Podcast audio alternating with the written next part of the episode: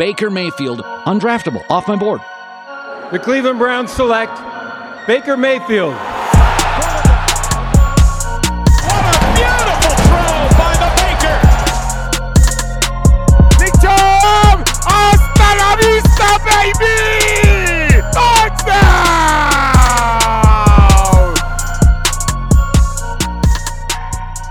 Welcome in, everybody, to the OBR Film Breakdown. I'm your host, Jake Burns. We are starting our uh, Know Your Foe session of the off season here, where we will have guests on tonight, starting with James Rapien. Uh, then we will have uh, a Baltimore guest and a Pittsburgh guest as well, obviously, to talk about the AFC North and give you a good feel for you know where these other teams are, where their expectations are, what their position by position analysis looks like. So I think this can be really good to uh, to truly have a feel for when the Browns play these teams, what kind of moves they made in the offseason, what their expectations are, where their head coaches sit, all of those things. Draft classes, big players. That's the goal. We're going to try to uh, uh, get to the to the bottom of where the rest of the teams are in this division and as I said earlier, we'll start with James Rapien. He covers the Bengals and the NFL for SI Now, and he hosts the Locked On Bengals podcast. So check that out as well if you're into knowing about what the teams and the rest of the division are doing. Now, let's go ahead and get to the interview with James and learn about the 2021 Cincinnati Bengals. All right, James, pumped to have you, man. I, I don't think there are many better voices. Well, listen, first of all, we miss you in Cleveland. Let me get that out of the way. but there are a few better voices in, in Cincinnati. Thanks for joining me, man. Of course, Jake. And no, I miss Cleveland. I love Cleveland. I try to tell Cincinnatians all over, and I did the same when I was in Cleveland about Cincinnati. I, I think both cities are great. So I, will get up to Cleveland certainly when the Bengals play the Browns, uh, even though it'll be late in the season and cold, I'll be up there for that uh, road game at First Energy for sure. I kind of like them late in the season. I, I, they've been early before, but I like them late. Do you? Sometimes I actually like last year because September in Cleveland's great, and and so you're talking week two, um, eh, Thursday night football. I enjoyed that, but yeah, I, I don't mind uh, going up there in the winter either, you know, or being up there in the winter. It's not honestly Cleveland winter isn't as bad. I live downtown, so I got used to the lake and uh, mm-hmm. and, and, you know the the wind specifically. So no, it, it it doesn't bother me, and it won't bother me much to be back up there. And what was it? It's December, end of December, I believe. It is. It looks like they're pushing a lot of these division games later, which you know to me it makes plenty of sense because just better, more compelling stuff later in the season. So, sure. Um, let's talk about the Bengals, man. They're, they're they're under year three now of Zac Taylor, two and fourteen in, in 2019, 2020 there's no denying they got better. They're they're four eleven and one. They got better. I don't know that the record shows it, but they got better in my opinion. Gave the Browns two really really good games.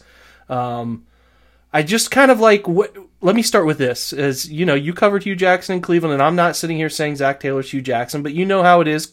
It can be when people don't have faith, you can find a way to win. Just little things like that. I know there was buzz around Zac Taylor's job. Would he keep it? Would he not? I mean, 2 and 14, 4 and 11 and 1. You take more steps this year, and there's going to be patience. Uh, I, I, wouldn't think there's a better owner to show patience than than uh, than what goes on down in Cincinnati. So, kind of, where is Zac Taylor in your eyes? Is this a make or break season? No doubt, absolutely. I mean, you know, when you win six games and you go 625 and 1 over two seasons you're right it's Hue jackson territory and i think the big difference and I, get it. A lot of your audience doesn't like Hue Jackson, but the big difference is is Hue Jackson during that one in thirty one stretch didn't have the franchise quarterback. Well, the past couple of years, Zac Taylor has had Andy Dalton, who say what you want, is still pretty established in the league and a borderline starter at this stage of his career, but a few years ago was certainly still capable of being a starter. And then Joe Burrow, and uh, for at least ten games. So I think it is, and I think that there are a lot of one-score games that he's lost that he should have won. Some of them are on him, some of it's on the roster. Well, guess what? The past two off seasons, the Bengals have spent a ton in free agency, so I, I think he's very much on the. I don't want to say hot seat yet, mm-hmm. because the Bengals kept him for a reason, and I could see this being his last season in Cincinnati, but there, there's a reason they went out and spent money and tried to, to readjust this roster because they believe Zac Taylor can still get it done, and Joe Burrow certainly believes in him. So uh, they have a lot to prove this year, and I, I think that starts with the head coach. Does he? Uh, did he make any big time coaching decisions around him changes? He did. Um, started with Jim Jim Turner. He got rid of uh, the offensive line coach that that get this they could have parted with after the 2019 season and would have probably had a good shot, if not a great shot, to get Bill Callahan, who yeah. obviously worked wonders in Cleveland. Brian Callahan, Bill's son, is the Bengals offensive coordinator. The Bengals went after Bill uh, after they hired Zac Taylor prior to the 2019 season when they were trying to get that coaching staff together, and Washington didn't let him go out of his contract.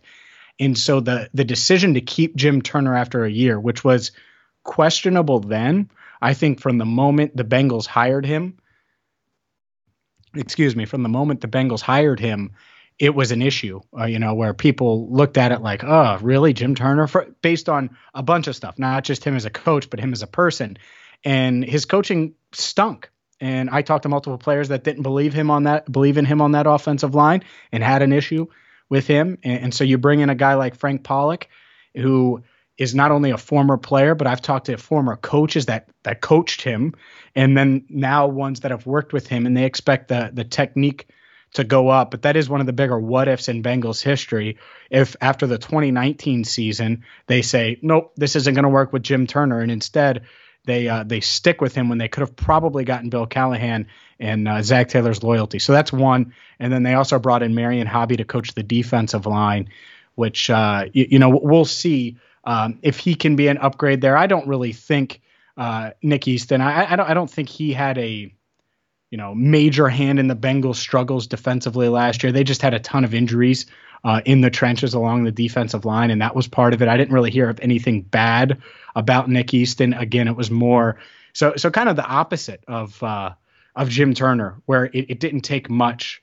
Um, you know, much to, much digging, I guess, to get some bad stuff on him and and with Eason it was not the case at all. So it, it's uh it's one of those things where uh, we'll see how it goes. But other than that, no, same coordinators are in town, uh, but they did change a few of the position groups, and obviously uh, two uh, important ones in Nick Eason on the the defensive line, now Marion Hobby, and then Jim Turner out with um, with Frank Pollack as the offensive line coach.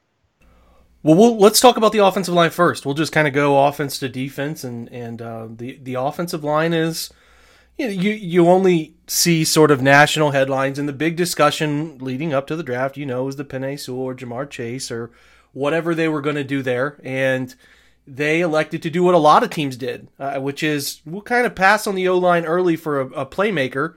Maybe the, if you look at the Falcons, did the same thing. If you could say the Steelers did the same thing, took a running back.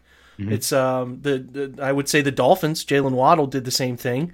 They they passed O line early, went for a playmaker, so it wasn't crazy. But the question becomes, do they have enough? Do they have enough to be better? And uh, you know, we all know what Joe Burrow's coming back from. Let's start mm-hmm. with the tackles. Kind of generally speaking, and you can always correct me if I'm wrong, is Jonah Williams probably on one side, Riley Reiff maybe your right side guy. Is that who's the the the, the I know Jackson Carman played tackle at at, at uh, Clemson, but it doesn't seem like he's going to be an outside guy, more an inside guy, right? Correct. At least this this rookie year, they uh, have high hopes for Jackson Carman. They think he could eventually play tackle, but you're right. Jonah Williams on one side, and I, I, think Jonah played relatively well last year. Only played in ten games, but that was virtually his his rookie season, and he never had injury issues at all at Alabama. And now the past two years, and his first two years in the NFL, has injury issues. So the Bengals hoping for a healthy year from him.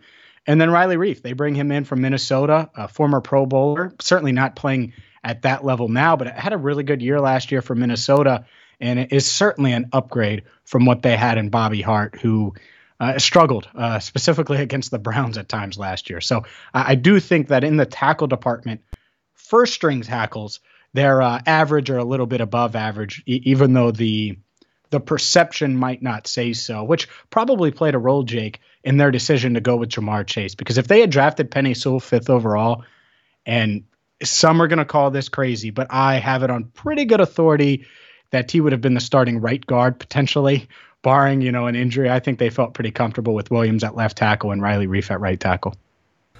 Well, that yeah, I mean they're going to have their hands full in this division, and and you know Joe's got to find faith in those guys. Talk about the interior. I think they picked up Quinton Spain, and then Mike Jordan, Trey Hopkins come back, right?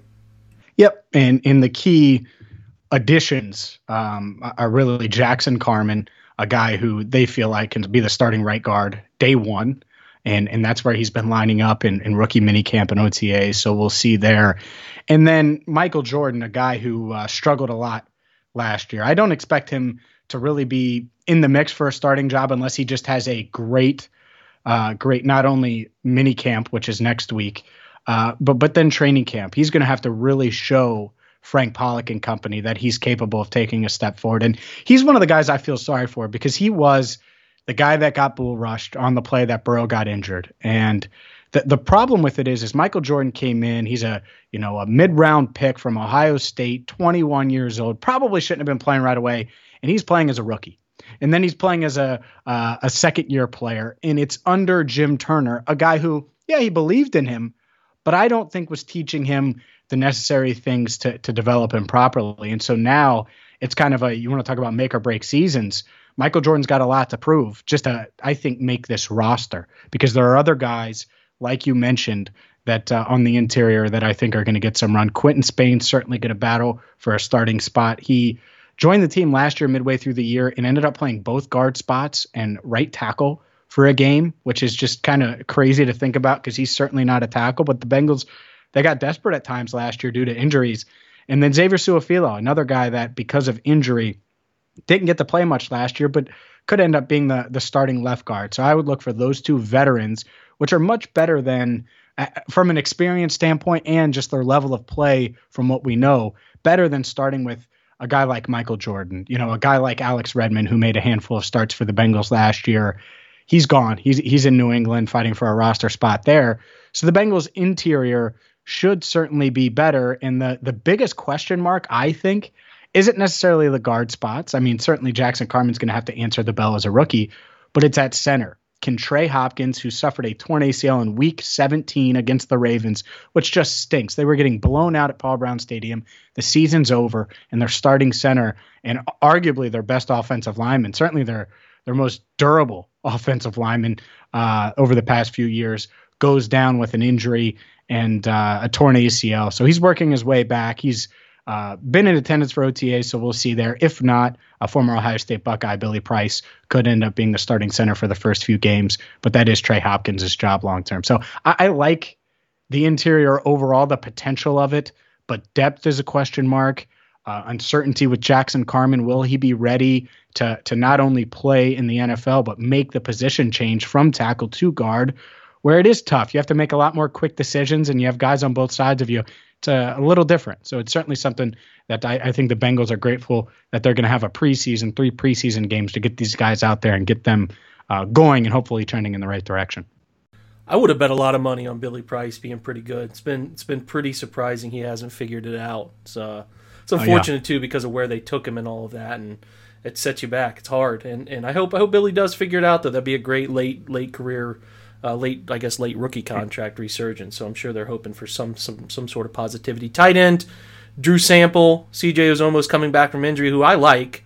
Um, and then you know just some names. An interesting name there, Thaddeus Moss, hanging on the depth chart. Where where do you think tight end goes? Is it a position of weakness? Is you know is that something they're going to look to upgrade in the future? What's what's uh, the outlook there? I certainly think they could. I, I think that they've clearly targeted these young guys that they could potentially develop. Thaddeus Moss, they claimed him off of waivers from Washington. They signed Pro Wells out of TCU, an undrafted free agent. And then uh, Cheyenne O'Grady, they signed him as well out of the 2020 draft class. He was also an undrafted guy that uh, showed up, worked out for them during rookie minicamp, and, and impressed them. So, uh, three young developmental guys to go along with Mitchell Wilcox, who they signed last year, and he spent last year on the the practice squad out of USF. So, those are the like the young developmental guys on the back end, and I think they are looking to see if they could find at least a special teams contributor out of those four guys. But the big two, so to speak, of CJ Uzomah and Drew Sample, or Drew Sample and CJ Uzomah, I think they're solid. I really like Uzomah because he one he caught Joe Burrow's first touchdown pass in the NFL against the Browns week 2 last year and I thought he was going to have sort of a breakout year for him. He had a, a lot of chemistry with Burrow during uh, training camp, had a, a, bunch of catches down the stretch in week 1 against the Chargers and uh, and then week 2 has that big touchdown against the Browns and then unfortunately goes down with a torn Achilles. The good news for Uzomah is he's 100% good. He's 100% cleared. He's doing everything at OTAs, and and there isn't expected to be you know any kind of anything at camp. He should be ready to go. uh, for training camp, which is great news because they they need him honestly because you, you got him in Sample and then Mason Schreck. Those are the only other three tight ends. Most people listening to this probably doesn't don't even know who Mason Mason Schreck is. And Drew Sample's a second rounder out of Washington, but most people feel like he was a reach in the second round in that 2019 draft. And he was solid last year after dealing with some injuries his rookie season, but uh, certainly not a position I would say of of weakness but uh, you know it's not going to pop out at you with Uzomah and Sample, and you certainly need those two guys to stay healthy if you're going to do what I, I, think the Bengals plan to do, which is kind of have the the two tight ends interchangeable. I think both guys are capable of uh, catching passes, certainly capable blockers, and, and they're versatile in that way. But outside of that, it's a lot of unproven guys from the four I mentioned: Wilcox, O'Grady, Moss, and Wells, and, and then also Mason Schreck. Well, let's uh, let's talk wide receiver. Uh, you've seen him in, in OTAs. I mean, we obviously know how good Tyler Boyd is. I was impressed with how Tee Higgins came along. This would this would probably be the deepest position on the team, right? How's how's Ja'Marr Chase looking in OTAs and, in the start of this offseason? Oh, he's looking good. He, he is. He's big and not big as in tall, big as in his calves are as big as my head and uh, that that's different than most of these receivers. Uh, you, you know, even the the high end receivers. So uh, I certainly think the the stuff that he does well should translate. I think he's going to be tough to tackle. Just looking at him from a distance, I haven't been able to sit down and talk with him one on one or anything because of COVID protocol. But we've talked to him on the Zoom, and he's extremely confident, strong hands. Um, good burst, all of the things that you'd expect. But there is going to be a little bit of rust because he didn't play last year. He's one of the opt outs. So I think that could be an issue. But overall, I think Chase has played, uh, you know, and done, not played, done everything that you could ask of him. The coaching staff has raved about him on and off the record. And look, I, I, I want to take it back to when the uh, the Browns, when I was covering them a little bit in Cleveland, even though I was usually on the Indians and Cavs beat for the fan. And uh, look, I don't remember anyone being down when the Browns traded for Odell Beckham Jr., right? Everyone was excited about it. And I know that hasn't worked out exactly like the Browns had hoped for the moment that happened, but that's what the Bengals are trying to do here is, you know, Tyler Boyd is in my mind a better Jarvis Landry. People are going to crush me about that, but that's just how I feel. Tee Higgins is is better than the other Higgins up there. Again, people might go after me there, but that's how I feel. But the Bengals felt like they needed to go get that playmaker downfield and so instead of trading a first and you know multiple picks for an established guy, they were picking at a spot where they could go get him in Ja'Marr Chase and have him on a rookie deal. So that's kind of their mindset. If I had to like tie it back uh, to that, and and so I, I don't have any problem with the Ja'Marr Chase pick at the time. I certainly don't now because I see the vision, and uh, and we'll see, you know, if it if it pans out or not. But I, I understand why they went after Chase, and then after that, sort of some question marks. I think Auden Tate's probably a lock to make the roster as maybe the fourth or fifth guy. Mike Thomas is certainly a, a favorite of this coaching staff and Zac Taylor. So those are probably your first five. And then you got a bunch of guys battling for that sixth spot. Trent Taylor, uh, who's probably the most established of these guys and is the most established of these guys. Uh, can he stay healthy and kind of replace Alex Erickson? We'll see. Uh, certainly looked impressive early in his career with the 49ers and then a bunch of undrafted free agents over the past few years that are going to be battling for a roster spot. So the top of the Bengals wide receiver room is certainly uh, good, uh, even though Chase is unproven at this stage. But uh, there are some question marks and roster battles on the back end, which I think is good because you got some young guys that are, are going to be battling and fighting in training camp. Well, Joe Mixon, um, high expectations. Uh, a, a, young, you know, still a young back, relatively speaking. Dual threat guys had I, I, don't know, just kind of assess his season last year, and then looking at the running back yeah. group collectively, who's taken over for Giovani Bernard as sort of that secondary guy. Yeah, let's start. With, yeah, let's start with Mixon. It was disappointing last year in the six games he played, and and obviously.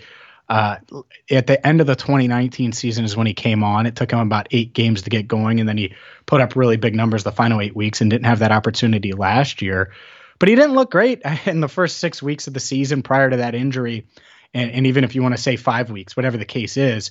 And I think the Bengals knew, and part of the reason why they released Giovani Bernard is look, they're paying Joe Mixon for a reason. They have to get more out of him. And I think he has the talent. And that's the thing is he's got the size.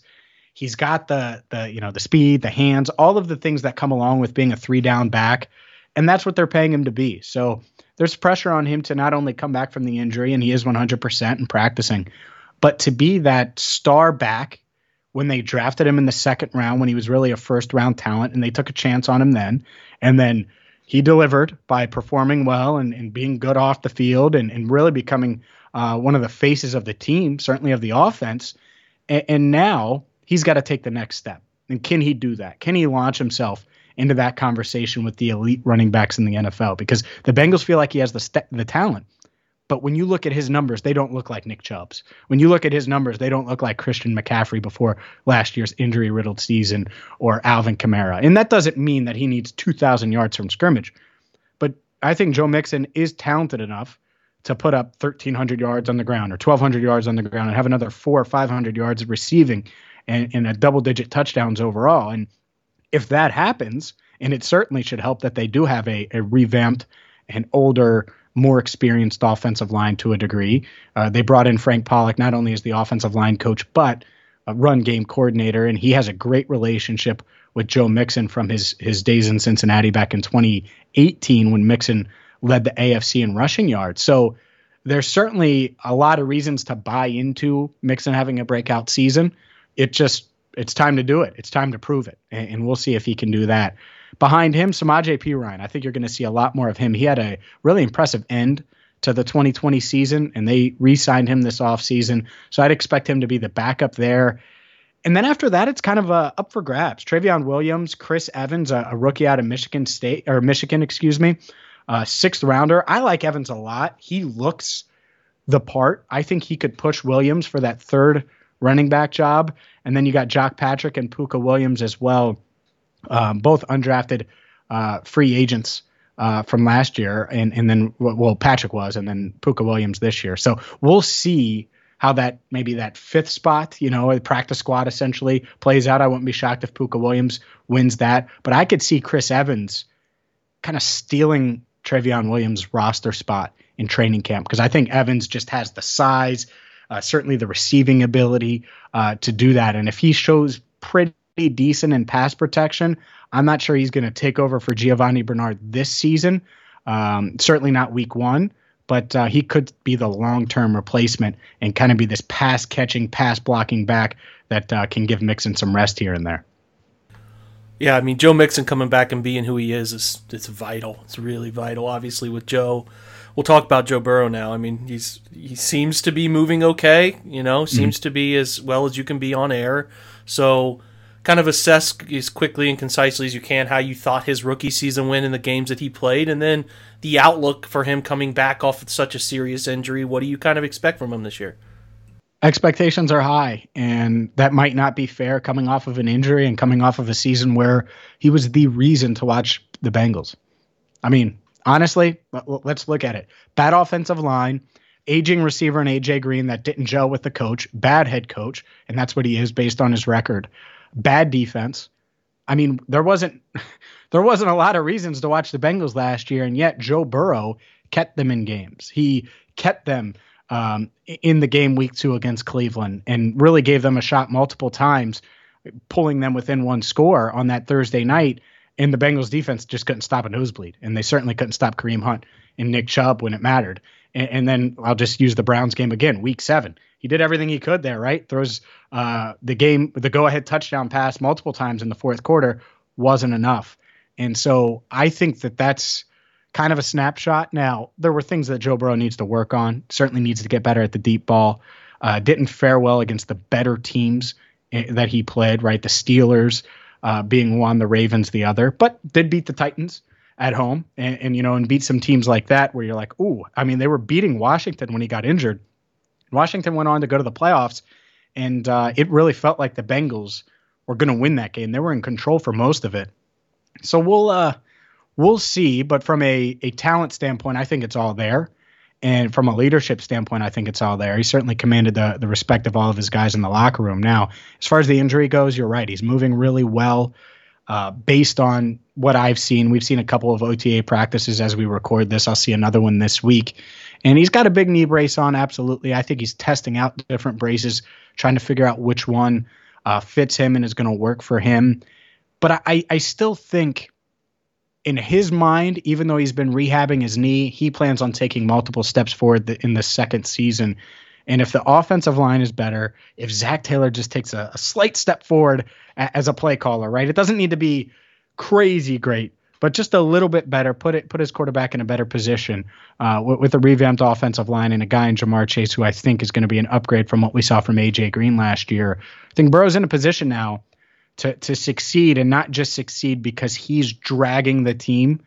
It, you not not that they won't ask him to do that at times, but I think he's got enough weapons around him now, and at least a, a hopefully a competent offensive line where they can drop 30 and Burrow doesn't have his, his best game, where he he's going to be able to throw deep balls to to open receivers because I think that was part of the issue last year as much as anything. When Tee Higgins is your deep threat, that's kind of worrisome, and that's probably why they went out and got Ja'Marr Chase as well to help complement that. So uh, I think Joe Burrow is going to take a step forward or two, or he ac- actually expects that from himself, even though he's been rehabbing all season. And, and really, how Burrow plays uh, in gels in this offense with the coaching and, and, and with these new weapons, that's going to determine the season. It's not the defense, it's how this offense plays and can they go score 30 a week. And if they can do that, and could kind of make the argument that they should with this head coach that they hired to be this offensive genius and a number one pick at quarterback and a number one pick at receiver and a, a borderline Pro Bowler in Tyler Boyd and a, a young receiver in Higgins and Mixon and all these weapons, they should be really good on offense. And so I, I think Burrow's capable of doing it, and we'll see if he can uh, coming off that injury. It's easier said than done, especially in this division. Well, the offense is scary. I mean, you know, people will crack jokes about the line, but if they're just a little bit better, you know, they can they can go toward, you know, 20, 19, 18, something like that in terms mm-hmm. of efficiency. You got enough weapons to be really dangerous. So that part to me is like if you're a team, you know, if your team is in the you're obviously a Browns fans or whoever Ravens Steelers fans like the weapons are real and they're young and and if they can get some sort of better offensive line play, guys like Riley Reiff, Quinton Spain help, you know, Trey Hopkins coming back you can you can see where this thing can go for them. So like you know you're talking about 30 a game, and while people might think that's inconceivable for them, I, I certainly don't. If it all comes together the way they hope it does, maybe they have the right coach for that, calling the offense. Maybe they don't, but it's not that far away. And if they hire the right guy, a la what Cleveland did, it becomes a really dangerous offense because there's a there's there's weapons there that not many teams in the league have. So the defense probably steps back. I maybe I don't know. I'm curious your opinion. The, the consensus is that you know Gaugne's Carlos Dunlap, Gaugne's Carl Lawson, Sam Hubbard now kind of your full time guy. People kind of think they step back with Trey Hendrickson a little bit. We all know about Larry Ogunjobi. I love Larry, but he's got to fight to become a consistent NFL player. DJ Reader's a hell of a player. Kind of give Geno Atkins gone. Just defensive line wise, what do you think they did? Did they make the right moves, or or were they was Carl Lawson never coming back, and, and they just had to go get somebody else? I, I think they tried to keep. I think their plan, as free agency was unfolding, was trying to get both. Add Trey Hendrickson while also keeping Carl Lawson, and they were just unable to do that. And they certainly weren't uh, willing uh, to move mountains to keep Carl Lawson, which is why they didn't franchise tag him. And that was surprising to me at the time. Still a little surprising because you could have signed Trey Hendrickson and, and franchise tag Carl Lawson and still really do all the moves you've done this offseason. And now you got both at least for a year because I understand not giving an injury a guy like Lawson with a bunch of injuries uh, throughout his career, a long term, you know, big deal. That being said, I agree with you. I think Trey Hendrickson has a lot to prove from the jump, which usually these big time free agents don't. But four years, sixty million he's coming in to hopefully not only replace Carl Lawson, but be better than what Carl Lawson was. Certainly more productive from a sack perspective is what the Bengals are banking on. A better finisher, right? There were times where Carl Lawson didn't finish, and I think the coaching staff and the organization believes that Hendrickson can be an upgrade there. There are people that will tell you that won't happen, or, or you know, if you look at some of the analytics and things, that's like, ah, he didn't get nearly as many pressures that he generated.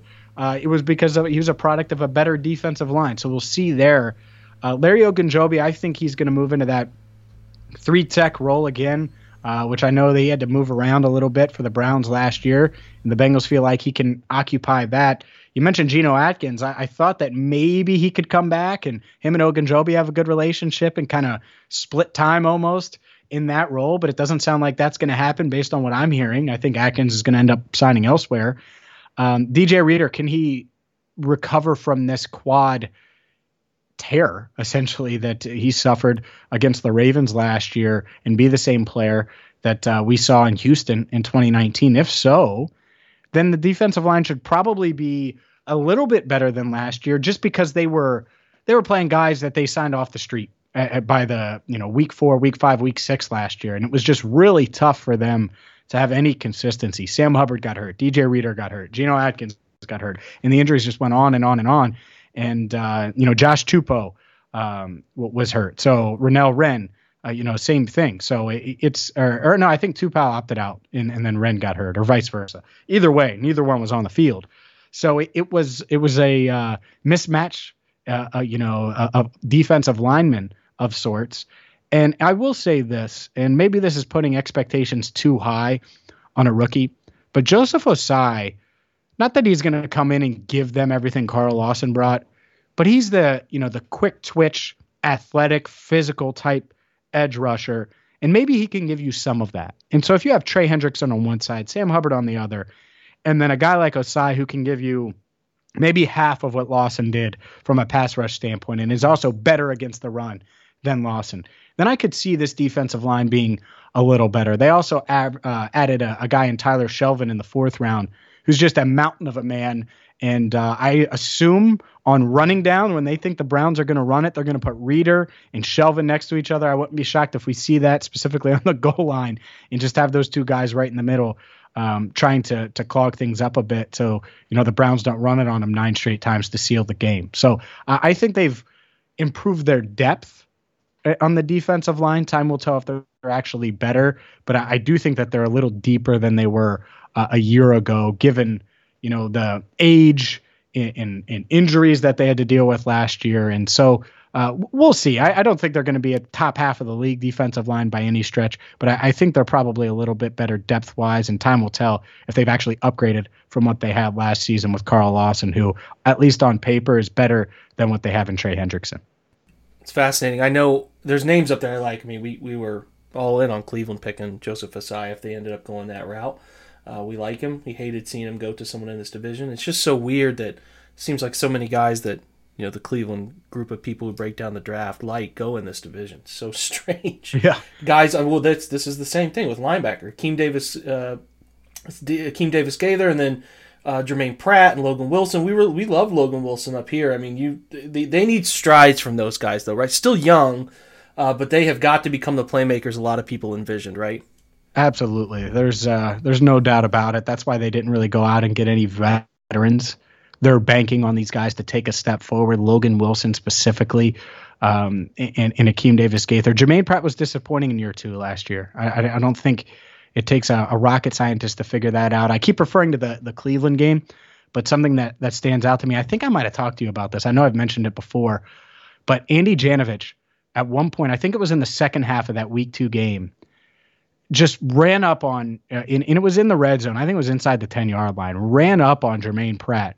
And Pratt didn't want any part of that physical confrontation as uh, it was either Hunter Chubb ran through the hole and into the end zone. And not, not that that was always the case, but there were times where it was obvious. And, and I, I, remember that play specifically. So we'll see if Jermaine Pratt in year three could take a step forward. But I, I think the pressure is really on, and the expectations are on Wilson and Gaither because of their athleticism, because of uh, one, Wilson, he showed plenty of flashes last year, and he is 24 years old. So now you, you really need to see the jump because even age isn't on his side. And even though he came from Wyoming, it looks like he mentally and physically should be ready to go uh, to take a big leap. So I think he's going to have a chance with Josh Bynes no longer on the roster, the veteran.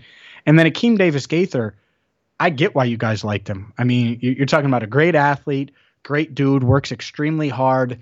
And I think the jump from Appalachian State to Cincinnati, and then also just learning the linebacker position, because he's kind of that hybrid type guy in college, and now he had to learn that. I think that uh, took a little time. So if he can make a leap this year, 22 years old, great athlete, coach's son, which I do think matters some, and uh, could certainly help him keep a um, not not let his confidence get rocked too much and, and and stay grounded as he develops and learns the NFL game. But those are the two guys. If I had to say, hey, these two guys, these two linebackers, that the Bengals really need them to step up. and, and hopefully not only do they, but maybe they they develop into the the two starters um, by midseason. I think Wilson will start right away, and then you know Akeem Davis Gaither will probably battle Pratt, but I wouldn't be shocked if Pratt was at least the starter on day one. And, and then you got another guy in Marcus Bailey, and I know I'm rambling here a bit, but out of Purdue, who I think if he's healthy would have went in the mid rounds in the 2020 draft, and he just suffered an ACL, a, a second ACL, a senior year at Purdue.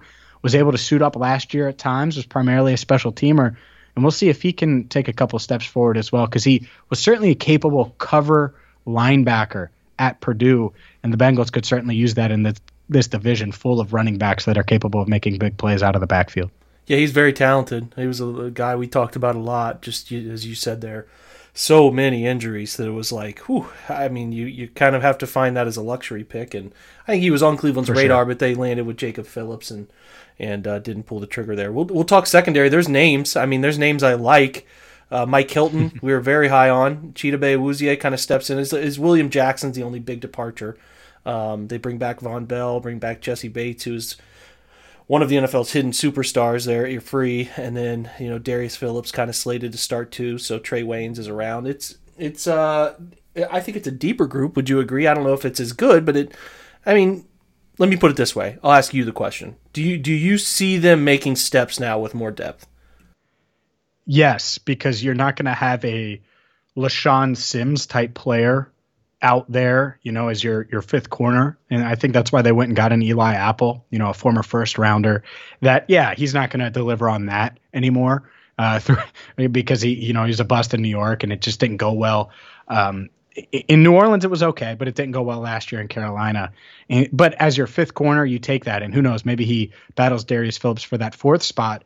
But overall, I see the vision of what the Bengals are trying to do. Now the question is, will it work? But a, a trio of corners uh, with Trae Waynes, Chidobe Awuzie, uh, and then, excuse me, Mike Hilton. You got three physical guys that uh, certainly like to tackle. Awuzie can make some big plays. Uh, Waynes is, you know, like I said, physical, fast, and and Hilton is a, a great blitzer. And we talked about the Bengals defensive line. I do think one thing defensive coordinator Lou Anarumo has to do a better job of is finding a way to apply pressure regardless of the defensive line. And Hilton could certainly help that if he can have him blitz from the slot a bit more. The Bengals haven't done that much. And, and, so that's something that I think they need to adjust and do. And that's probably why they went out and got a guy like Mike Hilton. So uh, certainly, uh, I think that the the big three they might not be as great in, in coverage. Uh, certainly, William Jackson third I think was a really good man to man corner, and at times he got beat last year because he wasn't put in, in the greatest position. But now you have guys that at least Lou Anarumo feels like fit his defense and his scheme better. So we'll see if that works out. But as far as depth goes, I, I agree with you. I mean, Ricardo Allen's a guy I haven't mentioned yet. Uh, I certainly think he could come in and, and, give you some time in the nickel if you need him to, but certainly going to play backup safety as well uh, alongside Jessie Bates, who you're right, superstar. I mean, he's the best player on the Bengals defense. And I, I, I mean, it's Joe Burrow on offense and it's Jessie Bates on defense. And Jessie Bates is younger than Joe Burrow, and he's eligible for a contract extension. He's already been in the league three years. I think the Bengals are going to give it to him uh, in or around. He has an argument for the best defender in the in the division. I think he's that good. I, I mean, I truly, I oh. truly, I, you know what I'm saying? Like, I think, yeah, I think he has every bit an argument to be one of the best, if not the best defender overall in this division. Browns are lucky to get a guy like him and John Johnson. Not totally like him, not natural free, but a guy who can do some things back there pretty similar. Because I'm getting sick of watching all these safeties between Minkah and Jessie and you know the bevy of defensive backs that the Ravens have, have floated in and out. I'm so sick of watching that. So we're hoping that the, the Browns can push for a player like Jessie Bates, who I'm a big fan, and I was a big fan of him coming out of Wake Forest. Really liked his game, and of course ended up in Cincinnati. Uh, last thing is is is Austin Seibert going to kick? Or are they going to they going to they, they can't draft a kicker and not not not keep him, right?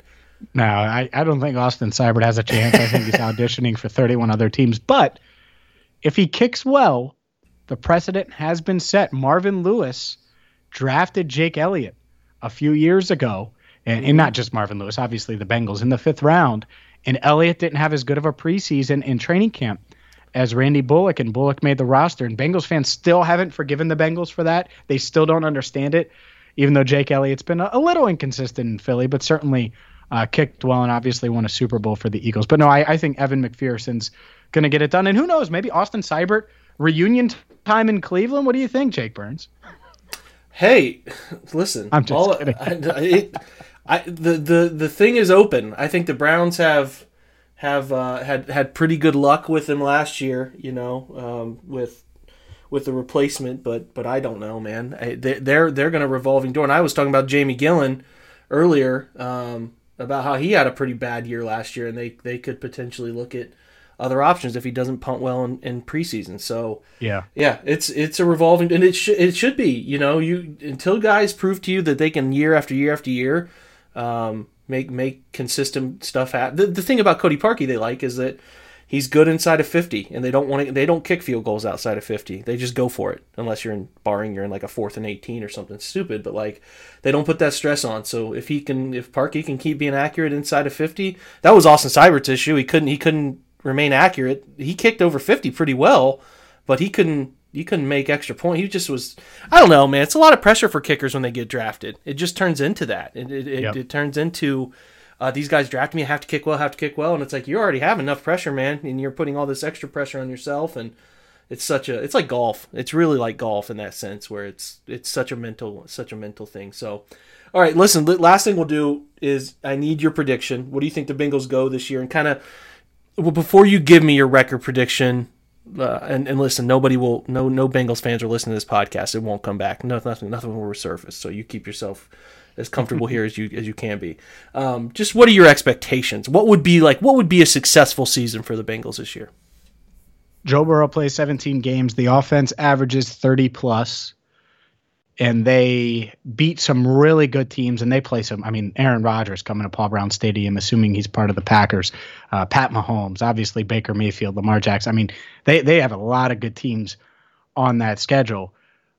But they need to be competitive, and not just competitive. They need to win more games. It's just it's that simple, right? I mean, uh, let's go back to Hue Jackson going into year three, and, without all the drama one and 31 guess what he had to win he was going to keep his job he had to win and that's what this team needs to do. I don't care about the division. I, frankly i don't give a damn because you, you just you can't keep making that excuse. They have to start winning games. So to me like 7 and 10 is i think would bring Zac Taylor back for another year but for me man i need eight. You know, I, I need you to to get the most out of Burrow and Mixon and maximize these guys, and hopefully Jessie Bates holds on because the one knock on him last year, if I had a knock, he dropped a couple pick sixes where he could have had an even bigger season. Uh, but hopefully Bates and a couple of these guys have some some turnovers and, and force more because they only had they didn't force many turnovers at all last year. Struggled to to sack the quarterback. So maybe that's it. Maybe they're uh, an opportunity based type defense where yeah they give up a lot of yards and, and points at times, but they force some turnovers and just this offense kind of carries them. And that's that's really what should happen, given what they've done over the past few years to improve this offense, whether it's the quarterback or the the head coach, which again was hired because of his offensive prowess, et cetera. Uh, so if I had to give a, a prediction, it would be in that range right now because I, I just I think they would have won, Jake. They were 4 11 and 1 last year. If Burrow doesn't go down, they beat Washington. Like I said, I think they do that. So there's five wins. I think they probably would have beat the Giants. I believe that was the week after. So there's six wins.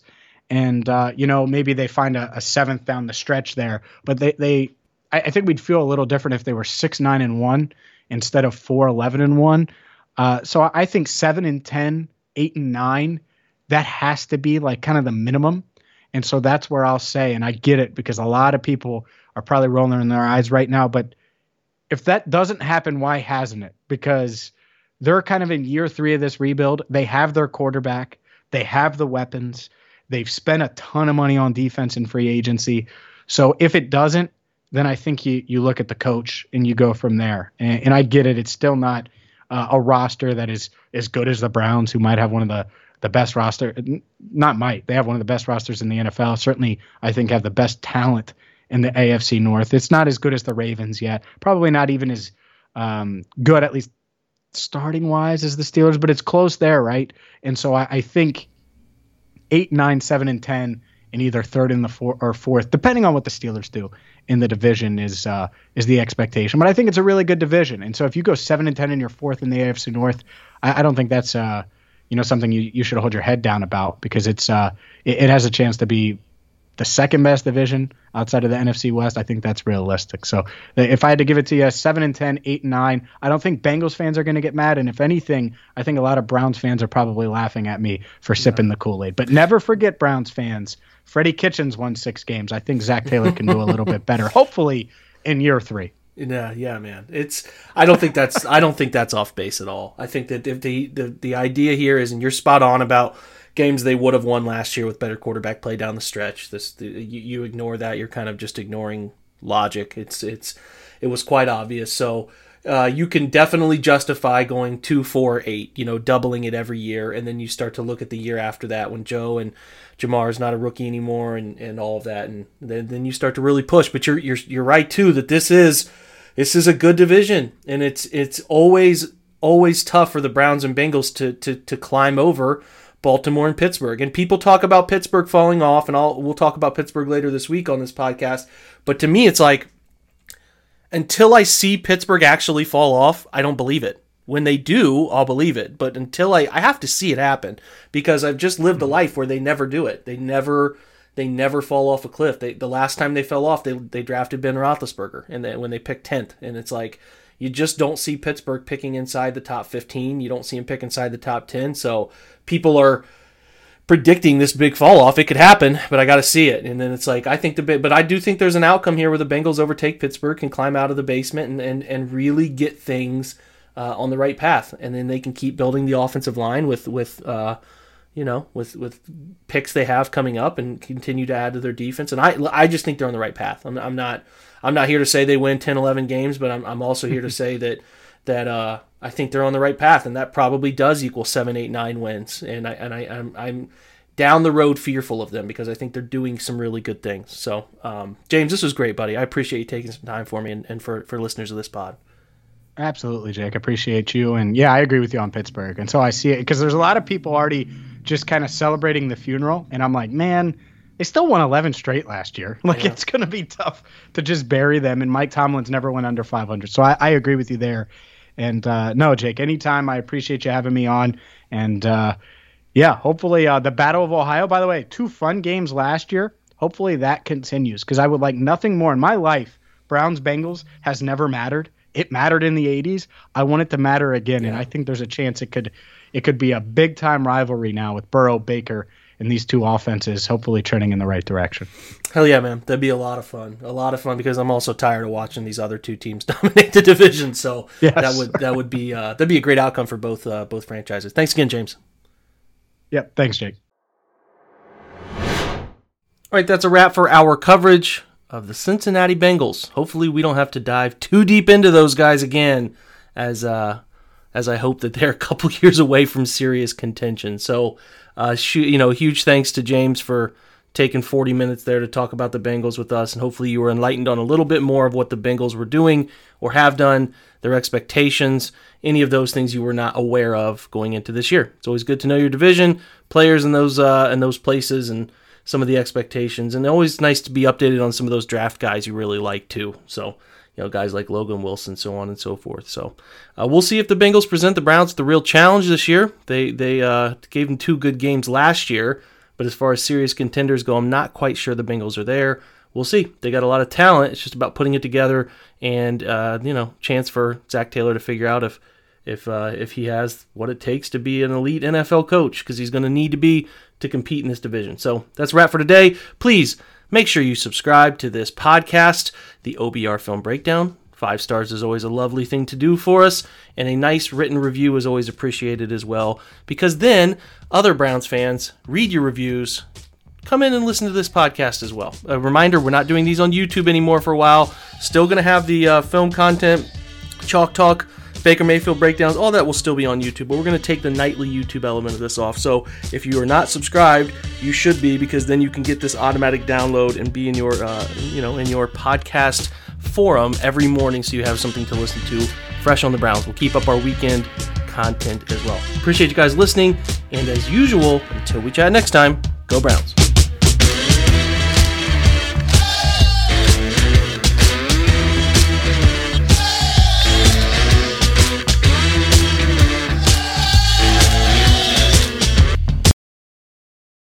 Mother's Day is almost here, and you can get her the most beautiful time tested gift around a watch she can wear every day for Movement.